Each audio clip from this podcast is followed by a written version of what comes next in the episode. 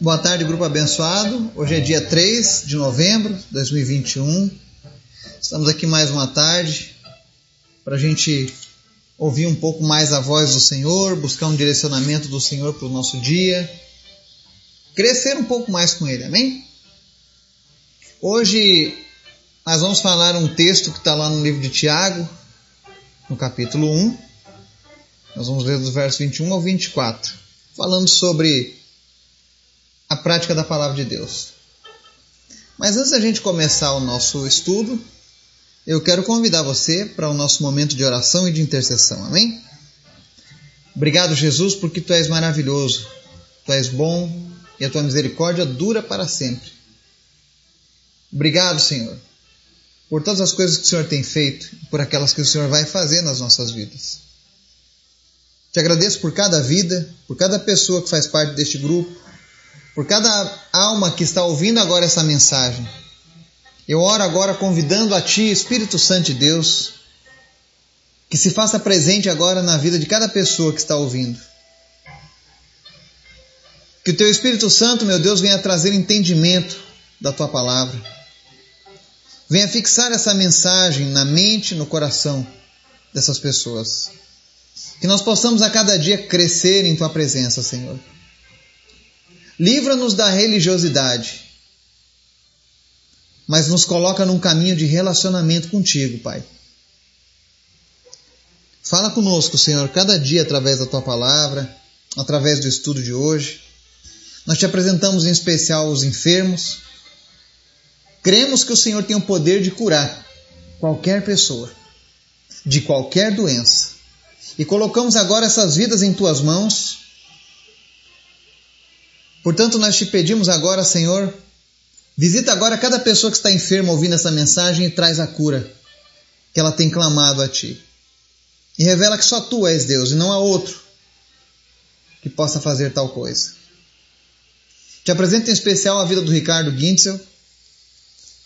Nós oramos a Deus para que o Teu Espírito Santo envolva ele nesse momento, que ele possa sentir o Teu cuidado, o Teu amor, a Tua presença que o Senhor venha cumprir a sua vontade na vida dele, Pai, que é boa, perfeita e agradável.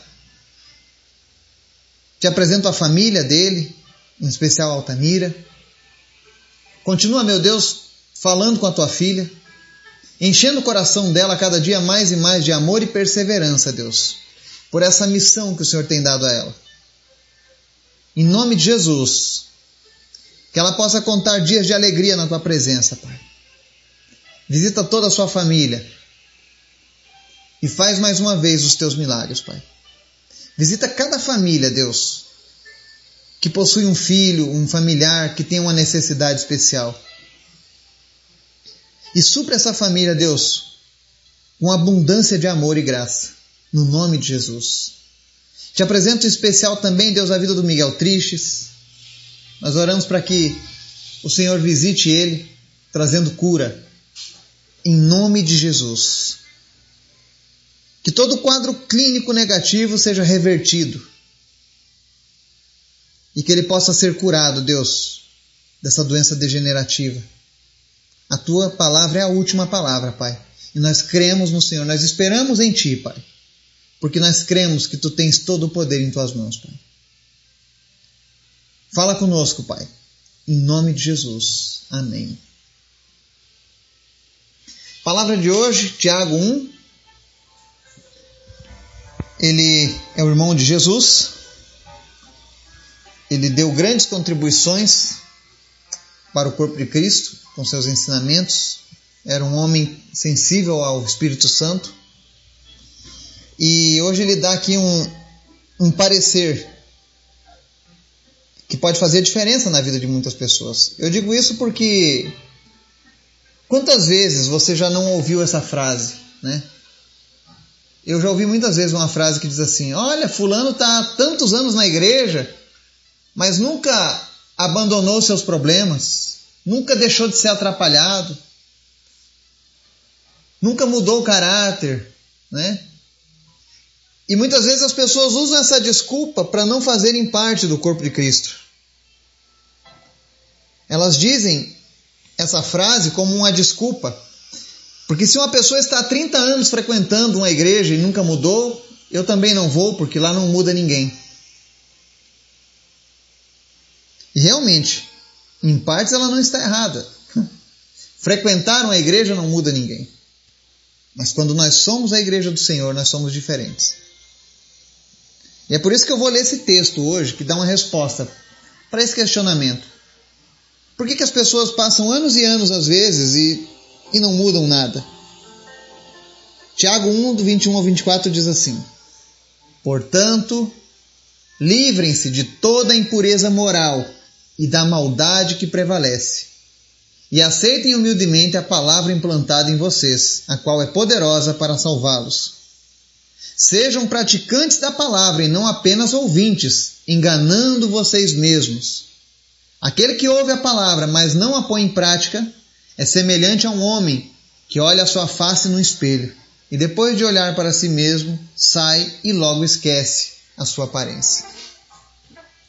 Então, Tiago nos ensina aqui o porquê que muitas vezes as pessoas estão e não mudam.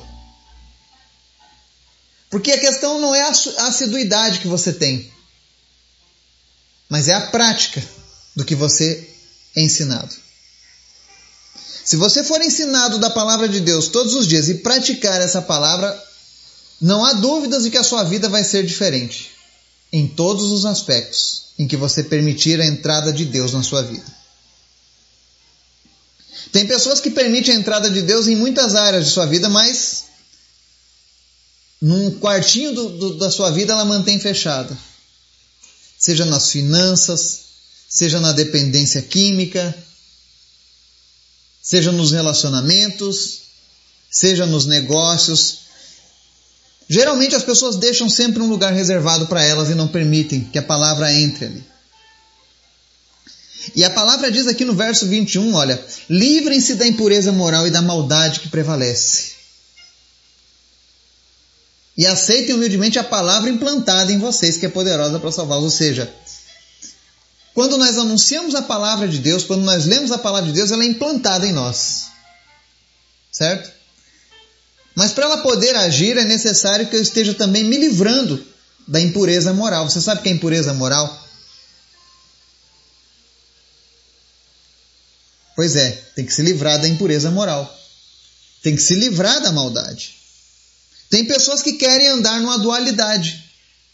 Eu quero andar na impureza moral e quero também andar com Deus, com a palavra. Não funciona desse jeito. Um está anulando o outro. E é por isso que muitas pessoas, apesar de terem uma religião, apesar de frequentarem uma igreja, apesar de lerem a Bíblia todos os dias, participarem de estudos todos os dias, não mudam. Eu conheço pessoas que são fissuradas em assistirem pregações online, mensagens, assistem a todo momento aquilo. Mas dali meia hora voltam a fazer os mesmos erros, cometerem os mesmos pecados.